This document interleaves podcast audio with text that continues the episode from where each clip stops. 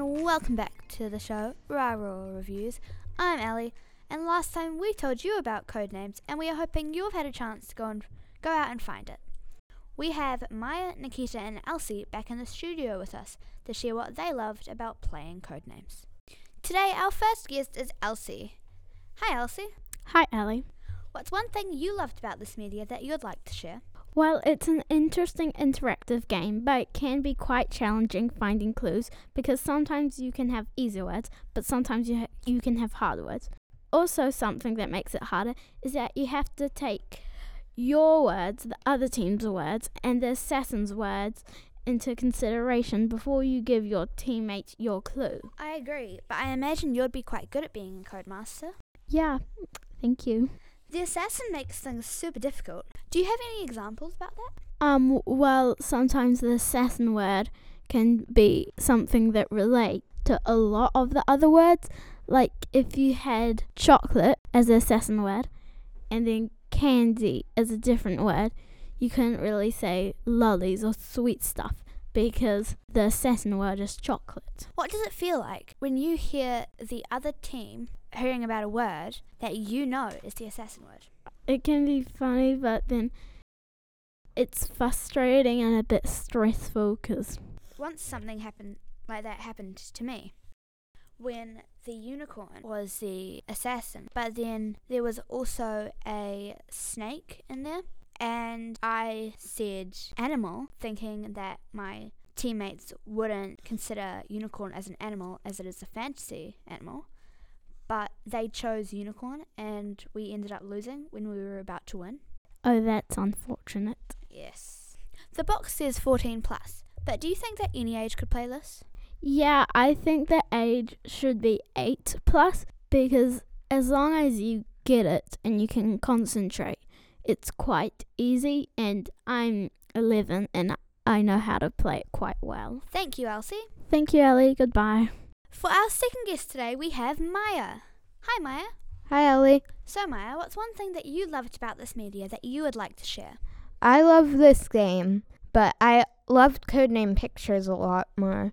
It's very similar, and it can be so funny to see the fails, such as when someone is so close to winning and then the Codemaster gives a weird clue, like animal 4, and there's only two obvious animals, and you just have to look at random cards that look similar to beasts or animals and things, and you're taking a stab in the dark. That's why I like it a lot. Is Codenames Pictures easier or harder? Um, I think that it is a bit harder because you don't really know. Sometimes you can misinterpret pictures. Like some people might say teddy, but you thought it was a live bear or something like that. Now, could you please describe to us what the pictures look like? They're abstract, kind of like, Would you say that they're almost like dreams? yes, like the bear on unicycle. That's not happening in real life. Yes. Though it could happen one day. There's a game mode where you put the pictures and the words together. What do you think about that? Well, it seems cool, but it seems like it would be really hard because not only do you have the words, you also have the pictures, and it seems like it might get a little overwhelming. Yes, I agree with that.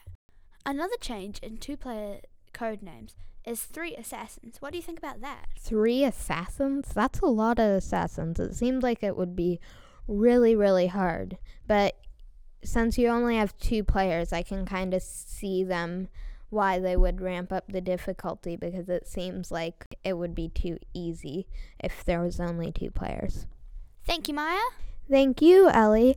Goodbye. And our third and final guest today, we've got Nikita. Hi, Ellie. Nikita, what's one thing that you loved about this media that you'd like to share? I loved Codenames because there are so many different versions, so you can never get bored. And I just kind of prefer it over many other board games and games in general. Like, I would much, much, much prefer to play Codenames than to, like, Monopoly or something like that. What are some of the ups from Codenames compared to Monopoly? I prefer Codenames because a lot more people can play, and it doesn't take nearly as long as many other games, such as Monopoly.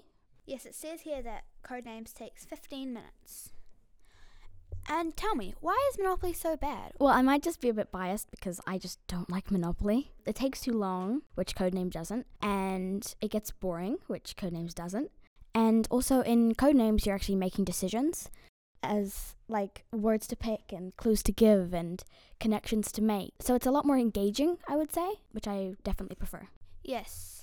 Is there any other reasons?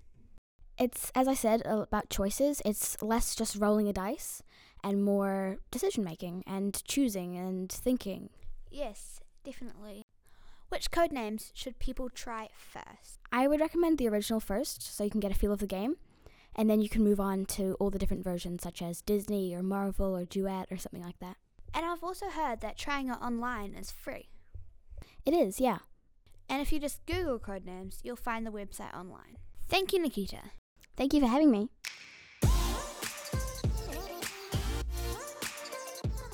This week's show was hosted by me, Ellie. Recorded and edited by Dylan and Ollie. Our theme music was by Nicholas Olstrom. Our guests were Maya, Nikita, and Elsie. Thanks, as always, to CJ and to Railroad Intermediate for supporting the show. Tune in next time for a new recommendation. But before we go, here's one more quick pick from each of us. Nikita? My quick pick for this episode is Bang. It's a really fun game that you can play with big groups, and it has a lot of fun and interesting characters. Maya? My quick pick is The Hunger Games because it's a very thrilling book.